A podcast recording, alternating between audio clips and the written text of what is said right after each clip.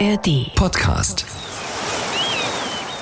Er hat in den vergangenen Jahrzehnten viel bewegt in Hamburg und im Hamburger Hafen. Er war in leitender Funktion in der Hamburger Wirtschaftsbehörde, später dort Staatsrat und danach in leitender Funktion bei Eurogate und Chef des Unternehmensverbands Hafen Hamburg. Gunter Bons. Jetzt legt der studierte Jurist dieses Amt nieder und er tritt nicht zur Wiederwahl an. Kaum einer kennt den Hamburger Hafen und all die unterschiedlichen Player und Interessen so gut wie er. Und wir wollen reden über die Karriere des Gunter Bons und über seine Visionen für die Stadt, den Wirtschaftsstandort und den Hafen. Herzlich willkommen, Gunter Bons. Ja, vielen Dank äh, und ich freue mich auf das Gespräch. Das Ganze hier im Hamburger Hafenkonzert. Dies ist Ausgabe 3603. Ich bin Kerstin von Stürmer. Und ich, Dietrich Lehmann. Moin. Seit mehr als einem Jahrzehnt sind Sie, Herr Bons, an der Spitze des Unternehmensverbands Hafen Hamburg. Äh, Sie sind also der oberste Vertreter der Hafenunternehmen und jetzt treten Sie zurück, stellen sich in ein paar Tagen nicht mehr zur Wiederwahl. Warum eigentlich nicht? Ich könnte es einfach machen und sagen, alles hat ein Ende. Ähm, so auch eine solche Präsidentschaft und 13 Jahre sind dann ähm, auch ausreichend äh, und genug und man muss auch rechtzeitig den Staffelstab dann an einen Nachfolger übergeben. Das haben wir intern äh, sehr gut gelöst und besprochen und nach 13 Jahren ist dann die Zeit, den Nachfolgern das Feld zu überlassen. Ehe wir in Einzelheiten gehen, Günther Bons, was macht eigentlich der Unternehmensverband Hafen Hamburg genau? Wir sind einmal der Arbeitgeberverband für alle tarifgebundenen Mitarbeiter im Hafen. Das heißt, wir führen jährliche oder je nachdem, wie lange die Tarifverträge laufen, Tarifverhandlungen mit der Gewerkschaft Verdi über die Lohn- und sonstigen Bedingungen der Hafenarbeiter. Ähm, das ist das eine. Und das zweite ist eben, dass wir als Verband auch nach den gesetzlichen Vorschriften die Interessen der Hafenwirtschaft vertreten, in Planfeststellungsverfahren, in Genehmigungsverfahren und natürlich im dritten Punkt dann ist unsere Aufgabe auch, die Interessen der Unternehmen gegenüber der Politik als Lobbyorganisation zu vertreten. Die Hafenunternehmen, das ist ja eher ein heterogener Haufen. Wie kriegt man die alle unter einen Hut? Wir haben innerhalb des äh, Verbandes verschiedene Sparten, die mit Vertretern dann in unserem Board oder in der, das nennt sich Hafenrat, dann vertreten sind. Also wir haben einmal die bekanntere Sparte der Umschlagsbetriebe für Container. Wir haben aber auch Paktbetriebe. Wir haben die Barkassen. Das sind alles so, Sondersparten, die im Verband äh, Untergruppen bilden und dann alle zusammen die Verbandsinteressen definieren und nach außen dann durch den, das Präsidium und mich als Präsidenten oder meinen Nachfolger dann vertreten werden. Unterschiedliche Gruppen, unterschiedliche Sparten, aber innerhalb der Sparten hat natürlich jeder so sein eigenes Ding, weil am Ende alle doch Konkurrenten sind. Knallt es da manchmal? Nein, wir befassen uns nicht und dürfen uns auch nach der Rechtslage nicht mit einzelnen betrieblichen oder betriebswirtschaftlichen Themen äh, eines Unternehmens, die oder mehrere Unternehmen, die im Wettbewerb stehen, befassen, sondern wir definieren wie bei einer Mathematikaufgabe den kleinsten gemeinsamen oder größten gemeinsamen Nenner, der dann versucht wird umzusetzen. Sie haben vorhin gesagt, Sie sind auch der Ansprechpartner für die Politik, wenn es um den Hafen geht. Fühlen Sie sich da häufig genug gehört und auch ausreichend gehört? Gehört schon. Aber das größte Problem, was wir in Deutschland insgesamt hier haben, ist, äh, dass viele Dinge, die umgesetzt werden müssen und für die Politik eigentlich auch klar ist, dass sie umgesetzt werden müssen, nicht umgesetzt werden. Wir haben also einen riesen Handlungsstau. Das auf der einen Seite. Auf der anderen Seite ist äh, gerade mit der neuen Wirtschaftssenatorin eine sehr gute Kooperation und sie beschäftigt sich mit dem Thema, kennt sich aus ähm, und da unterscheidet sie sich doch von ihren Vorgängern. Auf einige Themen, da werden wir noch mal ausführlicher zu sprechen kommen. Aber Sie sind ja nicht nur der oberste Vertreter der Hamburger Hafenwirtschaft, bald gewesen, muss man sagen, sondern auch Präsident des Europäischen Hafenwirtschaftsverbands FEPORT. Was müssen wir uns darunter vorstellen? Vergleichbares auf europäischer Ebene. Noch komplizierter. Äh, ja, der FIPORT ist die Interessensvertretung aller privaten europäischen Terminalbetriebe, ganz egal welche sogenannte Commodity diese Betriebe handeln, also ob das Container ist oder Flüssiggut oder Stückgut. Direkt und indirekt vertreten wir über 1000 Terminalbetriebe in Europa und zwar gegenüber dem Europäischen Parlament und der Europäischen Kommission. Das ist unsere Aufgabe. Wir werden also in allen Richtlinien, also Gesetzgebungsverfahren, als Verband offiziell gehört und um Stellungnahme gebeten. auf der einen Seite und auf der anderen Seite adressieren wir auch unsere Interessen gegenüber dem Parlament und der Kommission. Wie schwierig ist denn das, äh, europäische Interessen kontra nationale Gesetzgebung, nationale Rahmenbedingungen? Das ist sehr arbeitsaufwendig, zeitintensiv und sehr komplex, weil wir müssen einmal die Interessen der verschiedenen Mitgliedsunternehmen unter einen Hut bringen, was auf europäischer Ebene bei den vielfältigen unterschiedlichen Interessenslagen schon schwierig genug ist und dann auch noch versuchen, die unterschiedlichen nationalen Interessen des einzelnen Mitgliedstaates auch auf einen gemeinsamen Nenner zu bringen. Also das ist eine sehr, sehr schwierige Aufgabe. Und ähm, aber bisher ist uns das gelungen. Aber das erfordert eben sehr viele Gespräche, bevor man dann in einer bestimmten Sache zu gemeinsamen Handlungen und Taten schreiten kann. Da braucht es den Juristen Gunther Bons. Gehen wir mal ein Stück zurück. Wir sind natürlich neugierig, die Geschichte zu erfahren, wie Sie an die Spitze der Hafenwirtschaft hier gekommen sind. Fangen wir mal ganz von vorne an. Sie sind Jahrgang 56 in Hamburg geboren? Ja. Und hier auch aufgewachsen? Ja. Wo sind Sie in die Schule gegangen? Mein Abitur habe ich bestanden auf dem sogenannten Matthias-Claudius-Gymnasium. Das war zu der Zeit noch ein reines Jungsgymnasium und unsere Nachbarschule, der Charlotte-Pausen-Gymnasium, war ein reines Mädchengymnasium.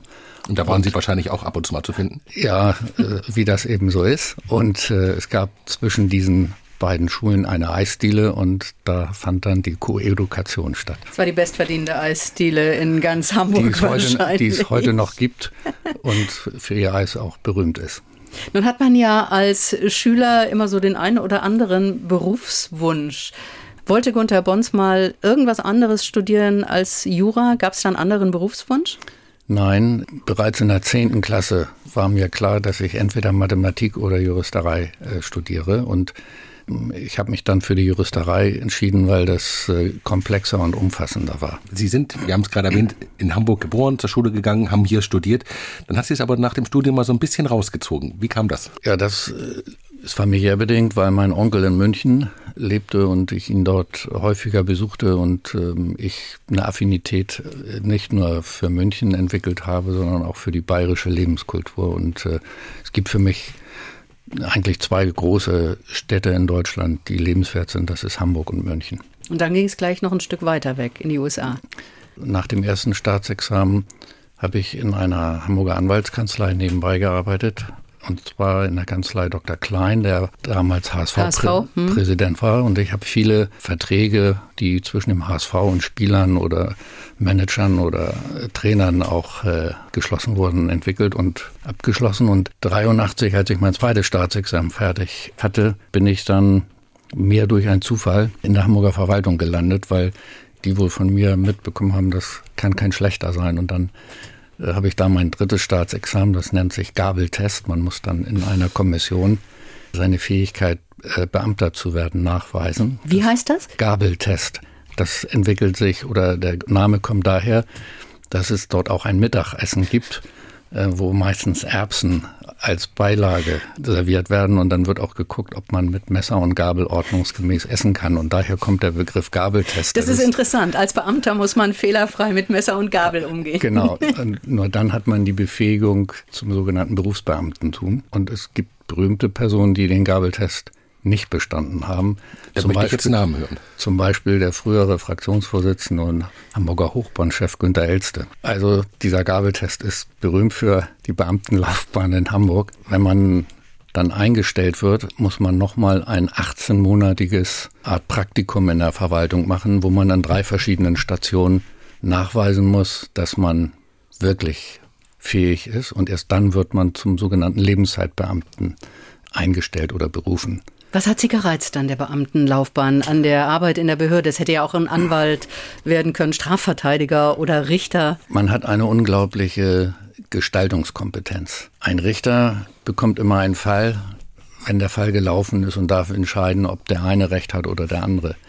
Ein Anwalt hat auch meistens erst fertige Sachverhalte, die er dann juristisch bewerten kann. Als Verwaltungsjurist haben Sie die einmalige Chance, Rechtsetzung zu gestalten. Es gibt zwar politische Vorgaben von der Regierung oder dem Parlament, aber die Detailausgestaltung, da haben sie eine unglaubliche Fülle von Aufgaben und Gestaltungskompetenzen. Und das ist hochspannend. Und das hat mich gereizt. Und ich wurde dann während dieser Laufbahn eines Morgens angerufen von dem zuständigen obersten Personalleiter, der von dem damaligen Innensenator und zweiten Bürgermeister Alfons Pawelczyk die Aufgabe hatte, innerhalb von einer Stunde einen Beamten zu finden, der bereit ist, für ein Jahr nach Amerika zu gehen um dort im Rahmen eines Verwaltungsaustauschs in der amerikanischen Verwaltung zu arbeiten. Das German Marshall Programm, was da hinterlegt war, wurden bundesweit äh, zwei Beamte gesucht. Wenn man also komplizierte Verwaltungsstrukturen hat, dauert die Suche sehr lange und die Frist für die Benennung drohte abzulaufen. Und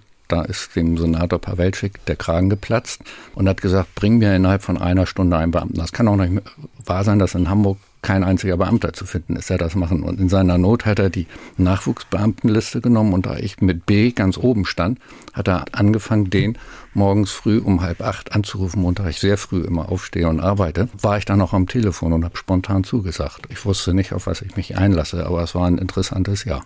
Was für eine Geschichte. Was waren noch nicht Frau und Kinder, die dein Veto einlegen konnten? Nein, ich war mit meiner auch heutigen Frau damals schon mehrere Jahre liiert und ich musste innerhalb von sechs Wochen die Koffer packen, dann musste ich rüber. Und wir haben die Chance dann genommen zu sagen, auch weil dann die Einreisebestimmungen in Amerika ja andere sind als in Deutschland, wenn sie meine Ehefrau, ist das alles leichter. Und dann haben wir noch schnell geheiratet. Und dann bin ich aber alleine in die USA und meine Frau ist dann über einen Monat, weil es noch Visa-Probleme gab, äh, nachgekommen. Dann ging es relativ äh, flott auch in die Wirtschaftsbehörde. Wie ist denn das, wenn man so in dem Behördenapparat anfängt? Kann man sich da aussuchen, wo es hingeht, auch thematisch, oder wird man da eher berufen, versetzt?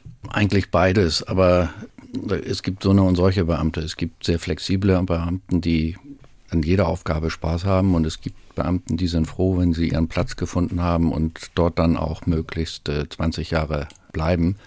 Ähm, ich habe immer zu denjenigen gehört, die viel gewechselt sind, weil spannende Aufgaben gibt es überall. Ich habe in der Ausländerbehörde gearbeitet, also in der Innenbehörde. Ich habe in, in, der Schulbehörde gearbeitet, im Bezirksamt ähm, und eben auch lange Zeit dann in der Wirtschaftsbehörde an ganz unterschiedlichen äh, Bereichen und Funktionen und habe auch sehr viele Senatoren und Staatsräte kommen und gehen sehen.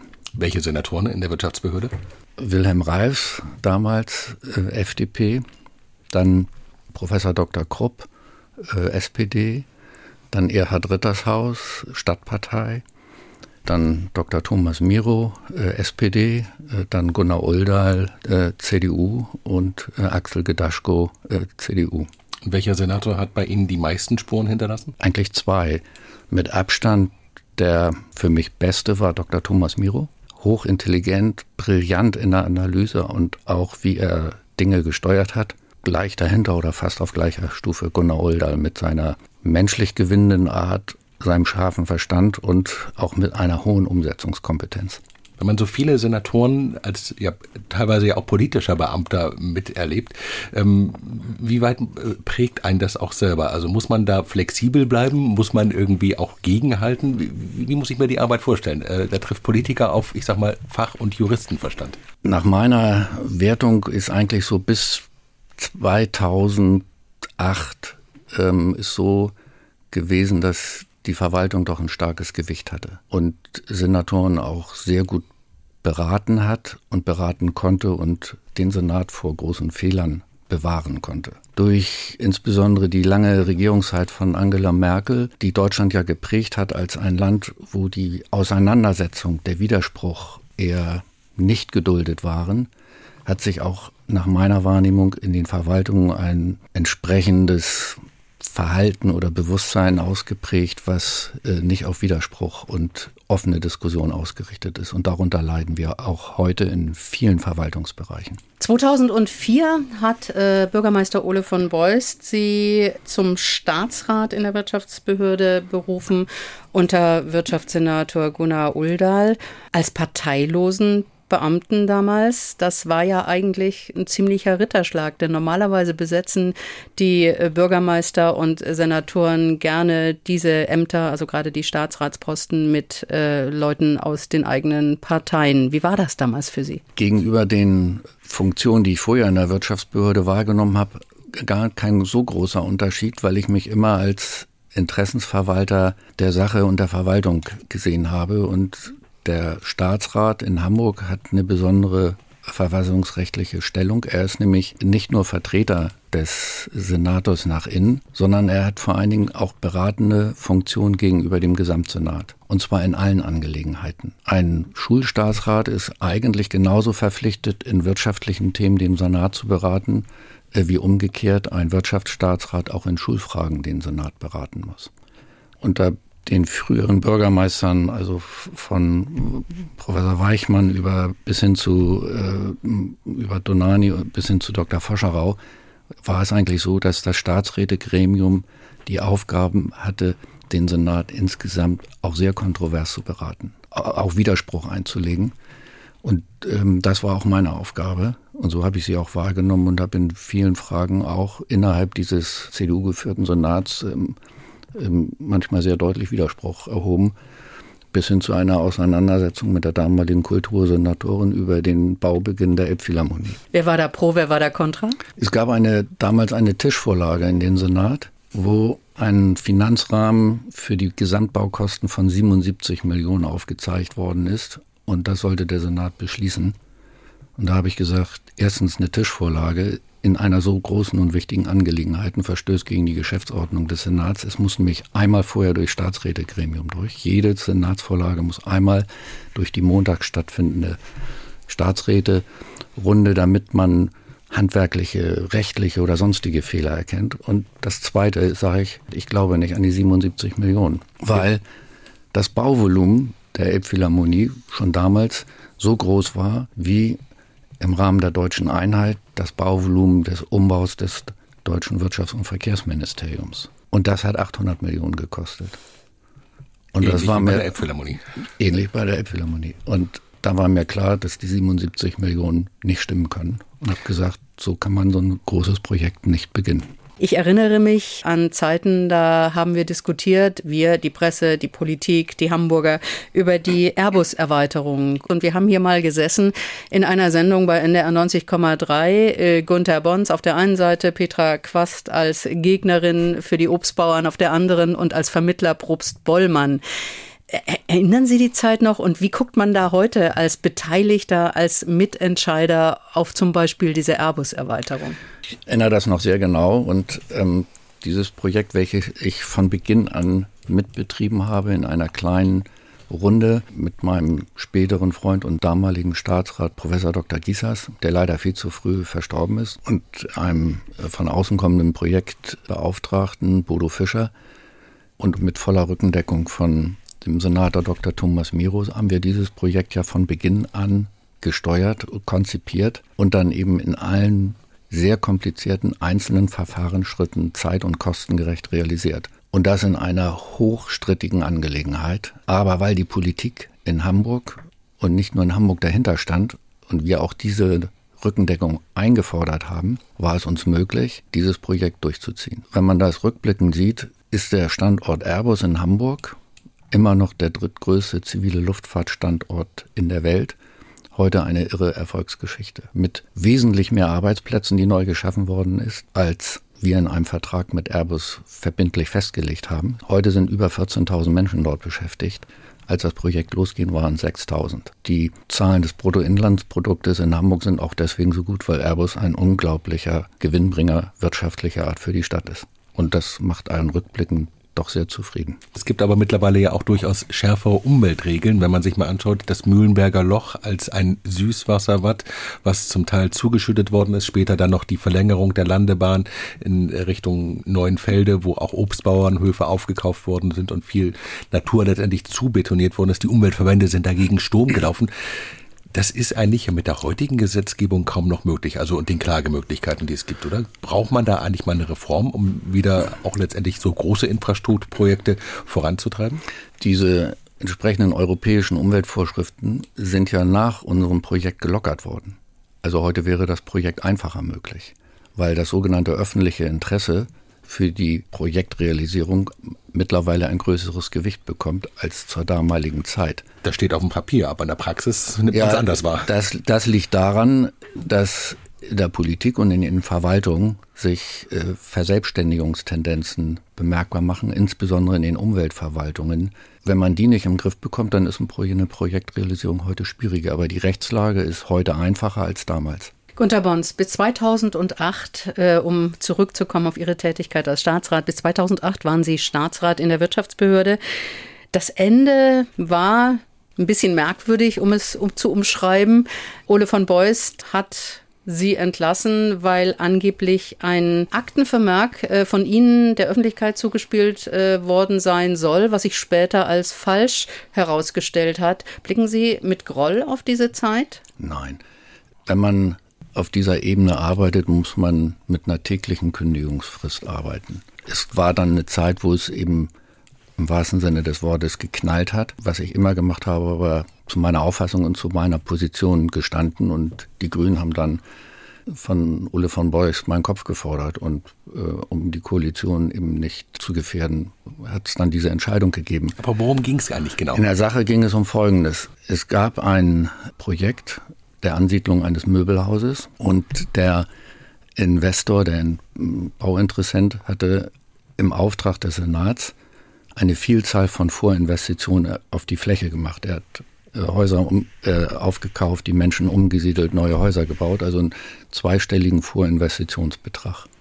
Die Grünen waren gegen dieses Projekt, haben sich da aber nicht durchsetzen können. Und dann gab es die Koalitionsverhandlungen zwischen CDU und den Grünen nach der Wahl 2008. In diesen Koalitionsverhandlungen gab es einen offiziellen Koalitionsvertrag. Da war in diesem Projekt nichts zu ausgeführt. Und dann gab es eine Besprechung zu diesem Projekt zwischen der damaligen Baurechtsabteilungen und der Wirtschaftsbehörde. Und es war der damalige Staatsrat Maas von den Grünen, der heute Abteilungsleiter im Bundeswirtschaftsministerium ist, anwesend. Und in dieser Besprechung sollte es offiziell darum gehen, wie kann jetzt der nächste Verfahrens- und Genehmigungsschritt aussehen. Und in dieser Besprechung hat der Maas gesagt, das Projekt wird beerdigt. Ich sage nein, es ist ein rechtsstaatliches Verfahren. Da sagt er, es gibt eine Nebenabsprache zu den Koalitionsverhandlungen und da haben wir Grünen aus, uns Ausbildung, dieses Projekt einzustellen, also zu stoppen. Dann habe ich gesagt, das können Sie gerne machen, dann müssen Sie aber Schadensersatz als Stadt dem Investor gegenüber zahlen. Und dann hat er gesagt, das interessiert mich nicht, wir müssen das so drehen, dass wir das Projekt stoppen und von der Schadensersatzpflicht freikommen. Und da habe ich gesagt, an rechtswidrigen Dingen nehme ich nicht teil, und bin mit meinen Mitarbeitern aufgestanden und rausgegangen. Und dann wollten meine Mitarbeiter über diesen Vorgang ein Vermerk schreiben und da habe ich gesagt, nein, den schreibe ich, weil derjenige, der den Vermerk aufschreibt, legt die Zündschnur an die Koalition. Und wenn einer entlassen wird, dann bitte kein Beamter, sondern das ist meine Aufgabe. Und da war mir klar, das ist das Ende. Es hat damals großen öffentlichen Wirbel gegeben. Ich habe mich dazu aber nie in der Zeit geäußert. Ich kann das jetzt rückblickend machen, ohne jemanden zu verletzen. Aber was da abgelaufen ist in der äh, CDU-Grün-Koalition, äh, das war schon Hanebüchen. Und das war ja nicht nur dieses Projekt, sondern es hat sich ja herausgestellt, dass es eine Vielzahl von Nebenabsprachen gab.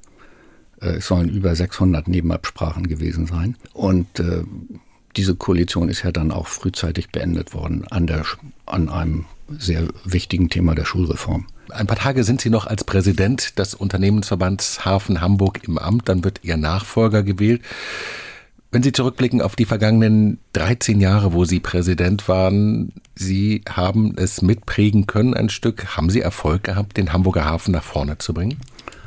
Wir haben ja in den vergangenen 13 Jahren ganz wichtige Entscheidungen gemeinsam vielleicht auch durch uns mit angestoßen, mit der Politik getroffen. Ich will nur mal drei große Sachen nennen. Das ist einmal die Fahrenanpassung der Elbe. Das ist zweitens nicht zu unterschätzen die sogenannte Hafenquerspange oder A26 Ost. Das heißt die Verbindung zwischen der A1 und der A7 südlich von in Hamburg. Dazu muss man wissen, Hamburg ist die größte Stadt Europas, die nicht zugleich Hauptstadt ist und die größte Industriestadt Europas. Und das ist aber auch die einzige große Metropole in Europa, die keinen Autobahnring hat. Und dieser Autobahnring, über den, ich sag mal, 30 Jahre diskutiert wurde in der Politik, ist dann endlich umgesetzt worden und wir sind dort auch sehr aktiver Treiber gewesen und äh, das ist, glaube ich, auch ein sehr großer und wichtiger Erfolg. Und drittens, nicht zu unterschätzen, Wir haben auch erhebliche, ich sage das immer, Strukturreformen im Hamburger Hafen umgesetzt, nicht nur bei Tarifverträgen, sondern auch, wenn Sie an die Energiewende denken, haben wir uns entwickelt zu dem grünsten Hafen in Europa. Das mit voller Unterstützung der Betriebe. Diese drei Dinge sind, glaube ich, in den letzten zehn Jahren doch äh, eine sehr gute Bilanz. Stichwort Fahrenanpassung. Wir haben diese Woche erfahren, es ist ja letztendlich äh, gar nicht im Moment die volle Tiefe bei der Fahrenanpassung möglich, sondern nur die Hälfte, weil zu viel Schlick sich wieder in der Elbe angesammelt hat, schon äh, kurz nach Freigabe. Der Bund ist nicht hinterhergekommen mit den Baggern. Jetzt heißt es Baggerstopp, weil in der Elbmündung Munitionsreste gefunden worden sind. Ähm, zweifeln Sie da manchmal an diesem Erfolg Elbvertiefung? Nein, nicht an dem Erfolg der Elbvertiefung, sondern an der Fähigkeit der zuständigen Bundesverwaltung. Was sich dort abspielt, ist skandalös.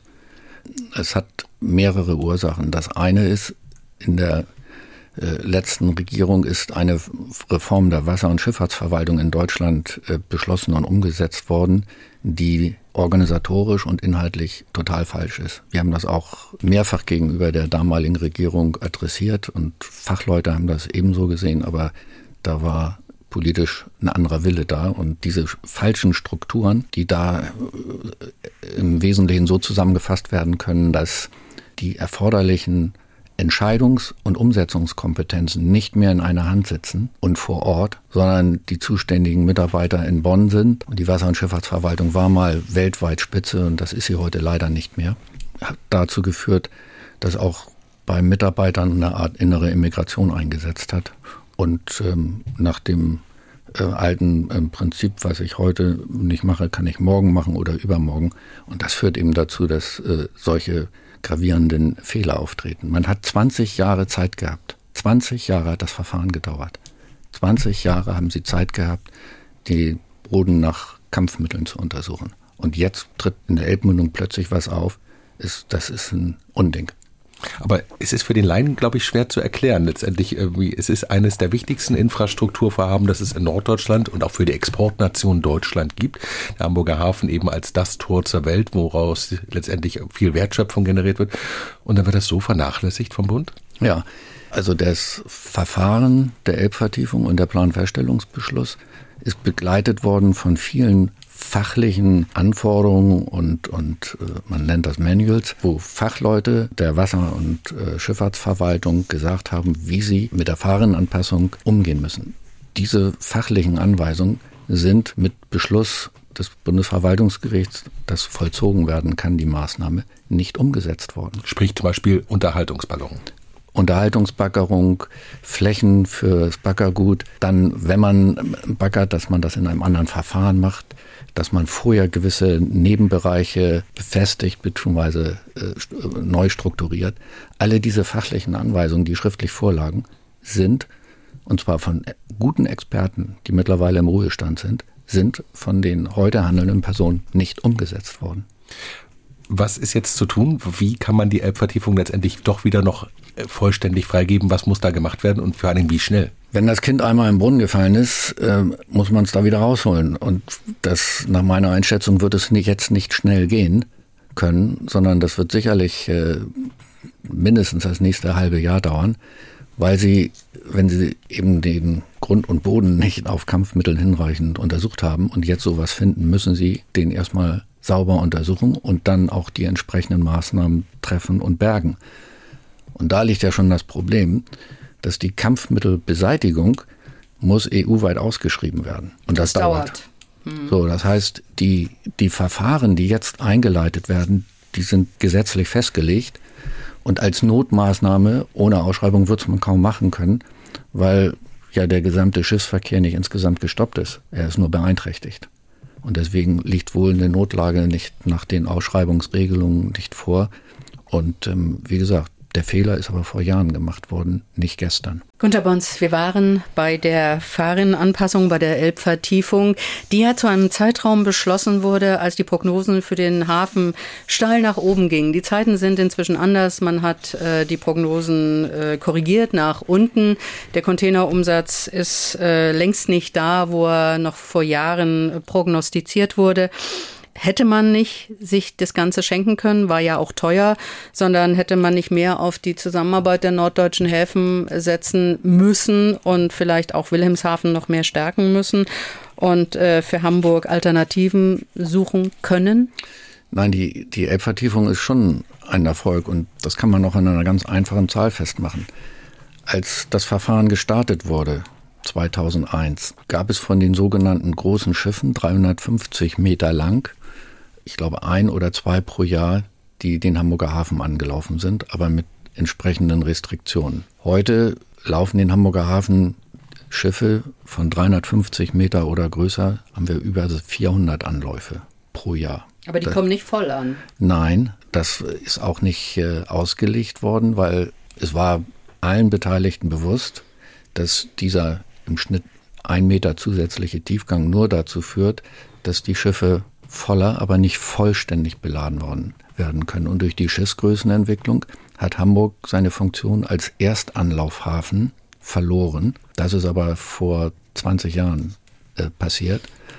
Und die Elbvertiefung hat die Funktion, neben ein Meter mehr Tiefgang und damit mehr Volumen auf den Schiffen nach Hamburg transportieren zu können, auch noch eine sogenannte Begegnungsstrecke.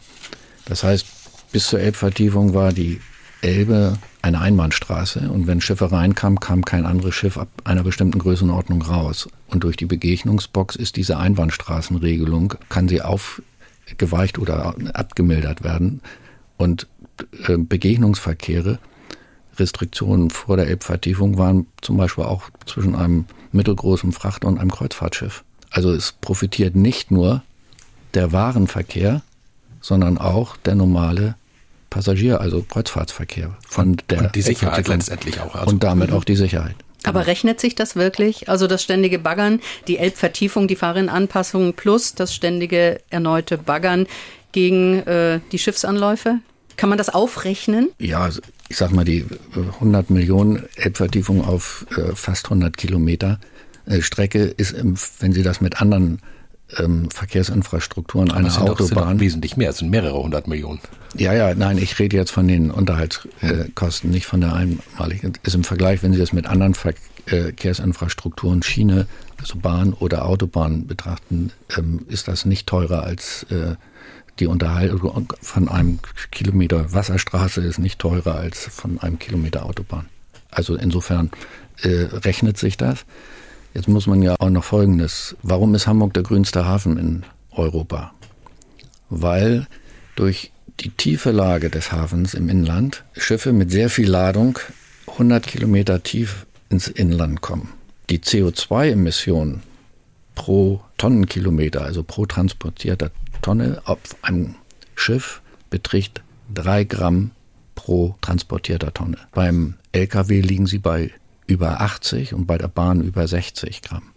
Das heißt, auf da macht es die Masse. Da macht es die Masse und der grüne Footprint beim Warentransport über den Hamburger Hafen ist der beste in ganz Europa durch diese tiefe Lage und weil wir das beste Eisenbahnhinterland Netz aller Häfen haben in Europa. Mit dem größten Anteil von Warentransporten im Zu- und Ablaufverkehr des, äh, zum Hamburger Hafen über die Schiene. Und diese beiden Aspekte zusammen machen einen ganz, ganz wesentlichen Beitrag dazu, dass wir, was die CO2-Emissionen angeht, beim Warentransport über den Hamburger Hafen äh, am günstigsten von allen europäischen Häfen liegen.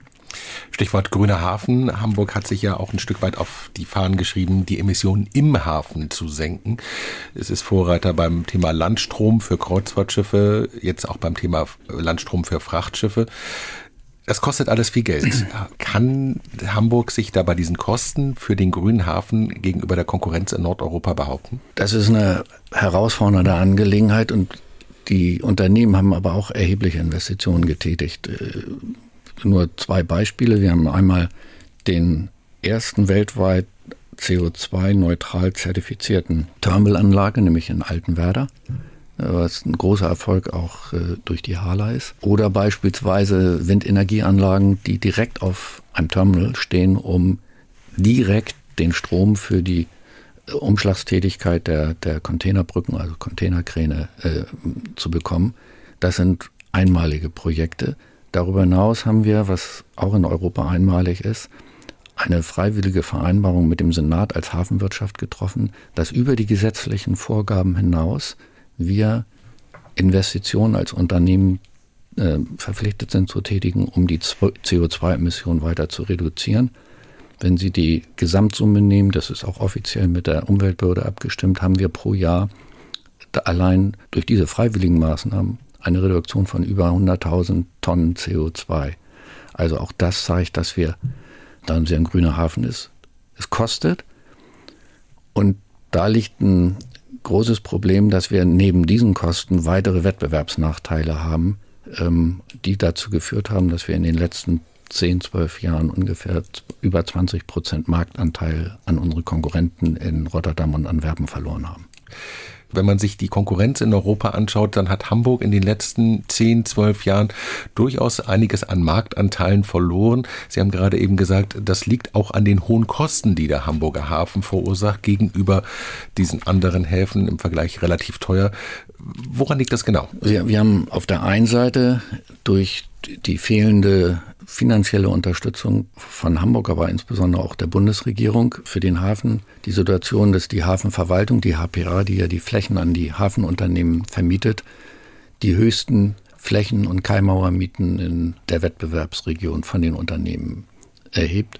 Das macht pro Jahr bei einem mittelgroßen Terminalunternehmen durchaus einen Kostenmehraufwand von fünf bis sechs Millionen jedes Jahr aus. Das Zweite ist, dass wir in den wettbewerblichen Rahmenbedingungen meilenweit hinter unseren Konkurrenten zurückliegen, weil insbesondere der Bund hier äh, Wettbewerbsungleichheiten nicht durch gesetzliche Maßnahmen abschafft. Nehmen Sie das Beispiel Einfuhrumsatzsteuer. Seit 1996 gibt es ein einheitliches europäisches Zollrecht, also bei dem Import von Waren werden Zölle erhoben, das nennt sich Einfuhrumsatzsteuer. Und das europäische Recht sagt, Schuldner, also derjenige, der das am Ende alles bezahlen muss, ist der Kunde, für den die Ware bestimmt ist. Nehmen Sie ein Beispiel. Autoteile aus Vietnam werden nach Sindelfingen in Stuttgart gebracht zum Daimler-Benz-Werk. Daimler-Benz ist Steuerschuldner für die Einfuhrumsatzsteuer. Und nur Daimler-Benz, kein anderer.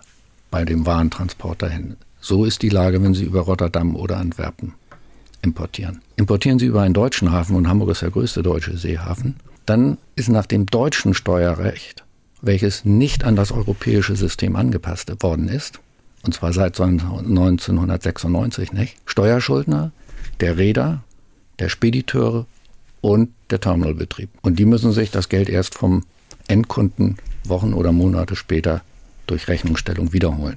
Und Sie müssen gegenüber der Zollverwaltung für die potenziellen Steuerschulden eine Bankbürgschaft hinterlegen. Und das kostet Geld. Und das kostet erhebliches Geld. Und es gibt in Hamburg Spediteure, und ich kann eine Spedition nennen, Firma Hartroth sitzt in Hamburg, die allein aus diesem Grunde, allein aus diesem Grunde der Einfuhrumsatzsteuer nachteiligen Regelung in Deutschland keinen einzigen Importcontainer mehr über den deutschen Seehafen steuern. Also mehr braucht man, glaube ich, gar nicht zu sagen.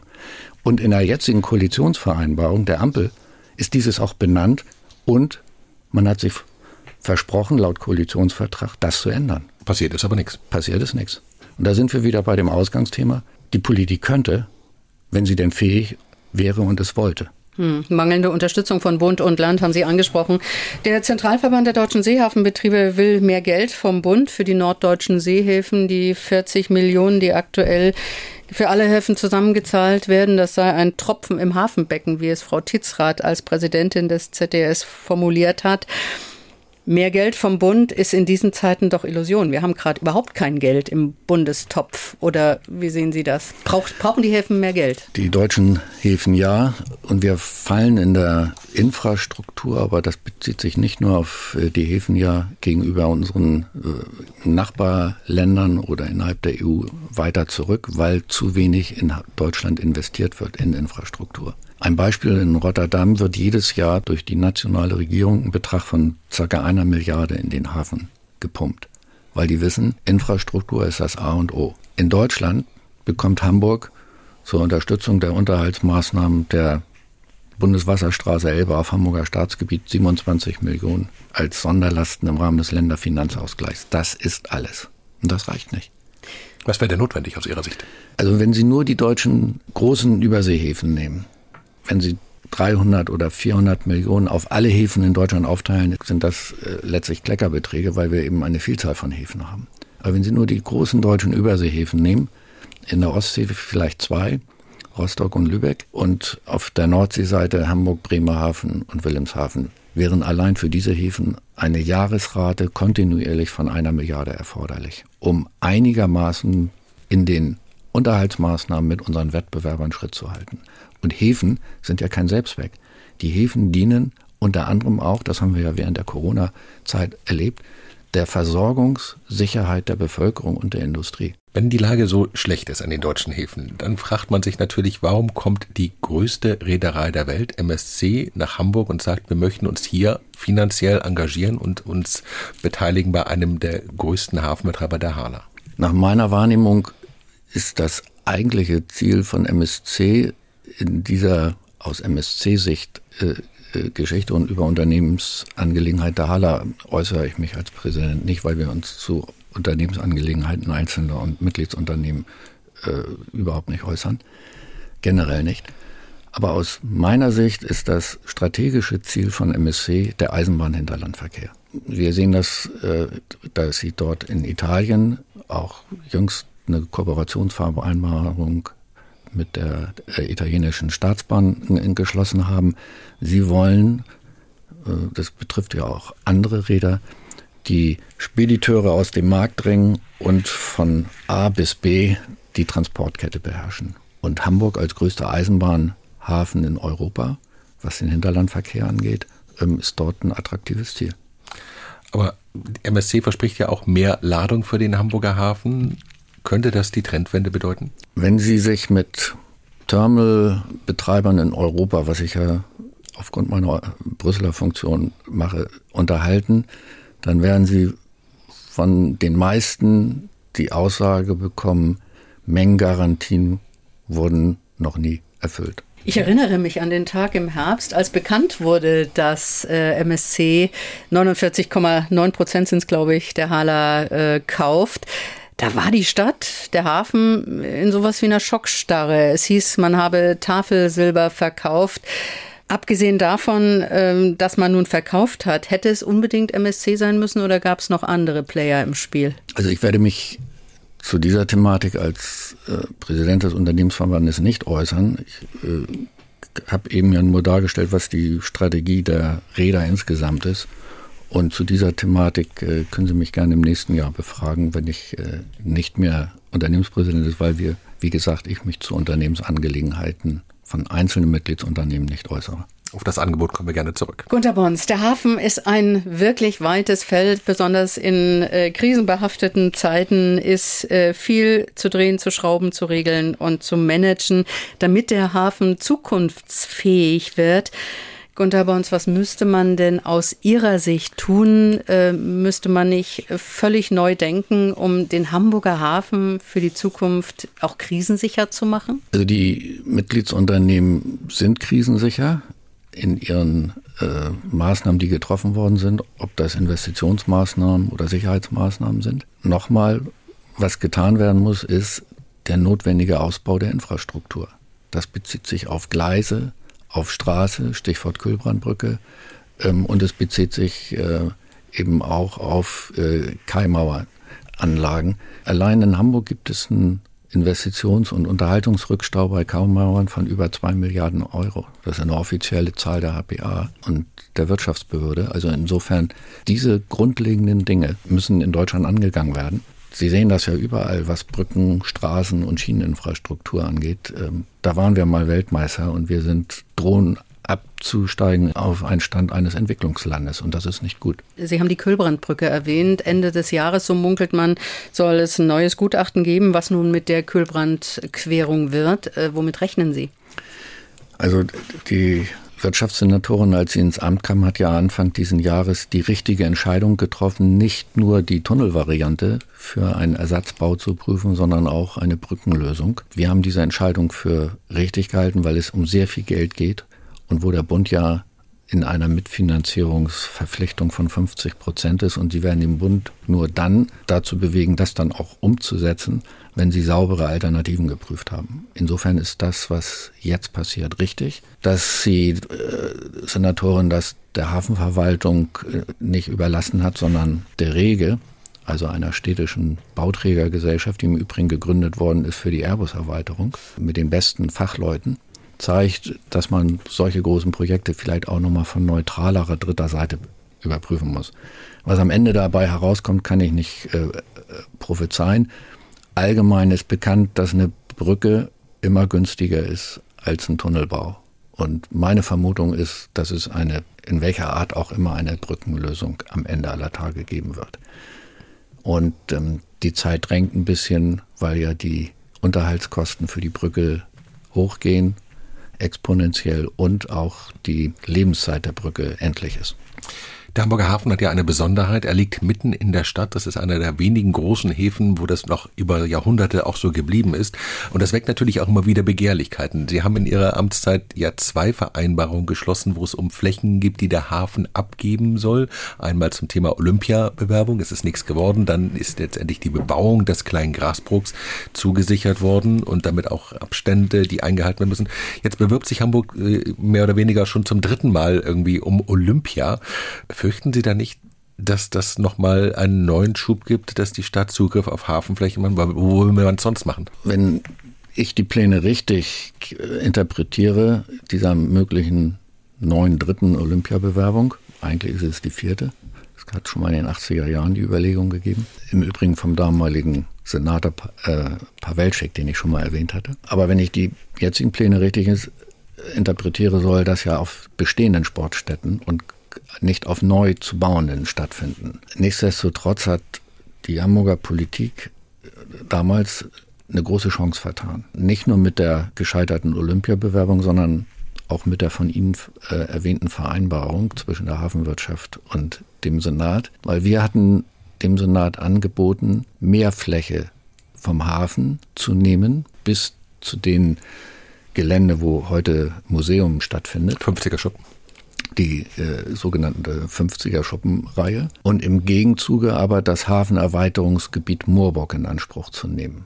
was weiter westlich ist äh, und äh, bei Altenwerder liegt. Der damalige Bürgermeister Scholz, Scholz. Ähm, hat dieses aber äh, als schon in seiner eigenen Partei nicht realisierbar eingestuft und deswegen hat man nur die kleine Lösung, das sogenannte Überseezentrum der Stadt zuzuschlagen und dem Hafen gegen Entschädigung wegzunehmen, ohne eine Ersatzfläche. Und ähm, unsere Großväter haben ja nicht umsonst Hafenerweiterungsgebiete festgelegt, auch durch Gesetz. Dazu gehört Moorburg, um eben einer sich verändernden Hafenlandschaft auch gerecht werden zu können. Aber Und würde sich nicht ein neuer Anlauf äh, lohnen, über das Flächenmanagement im Hafen nochmal neu nachzudenken?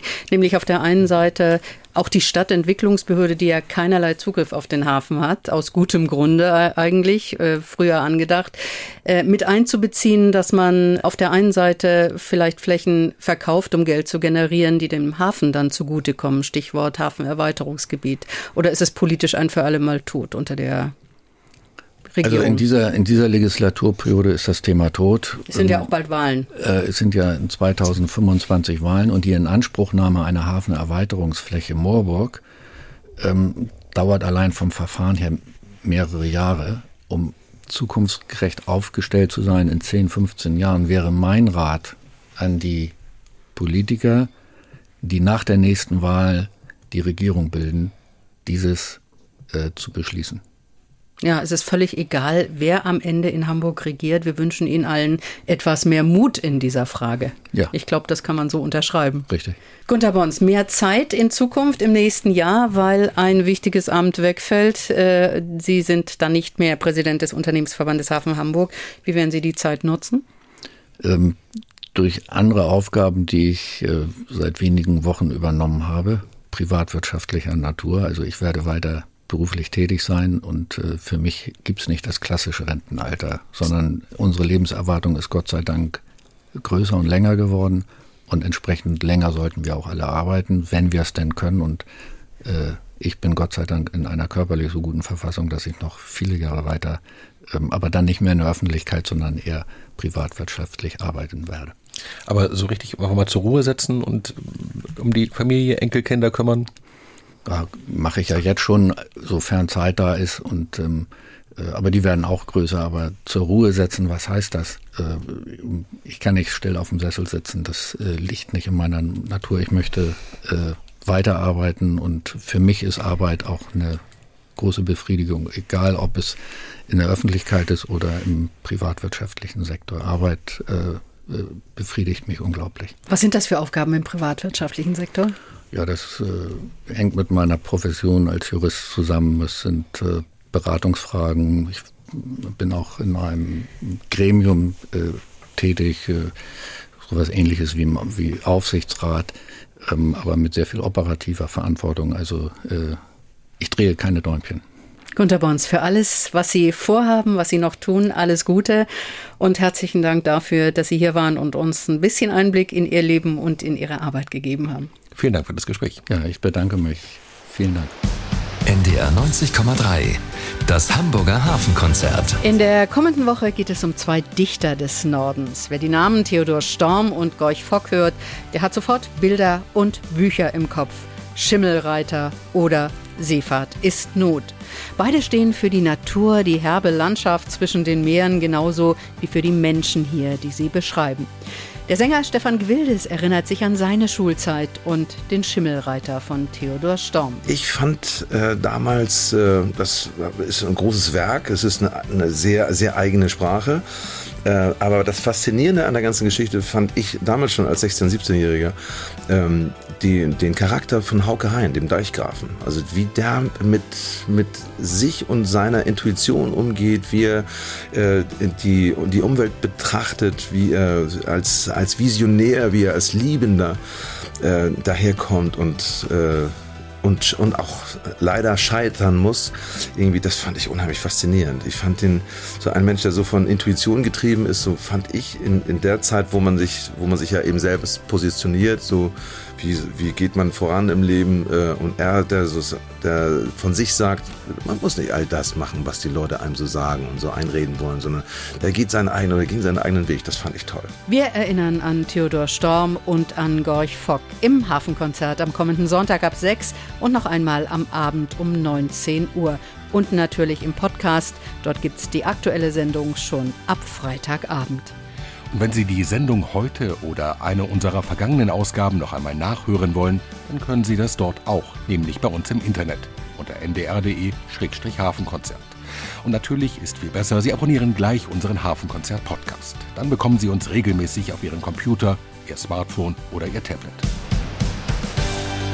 NDR 90,3 Wir sind Hamburg. Hamburg. Hamburg. Für heute Tschüss, Ihnen allen einen guten Start in die neue Woche. Ich bin Dietrich Lehmann. Und ich, Kerstin von Stürmer. Tschüss. Das Hamburger Hafenkonzert. Am Sonntag immer morgens um 6 und abends um 19 Uhr. Bei NDR 90,3. Wir sind Hamburg.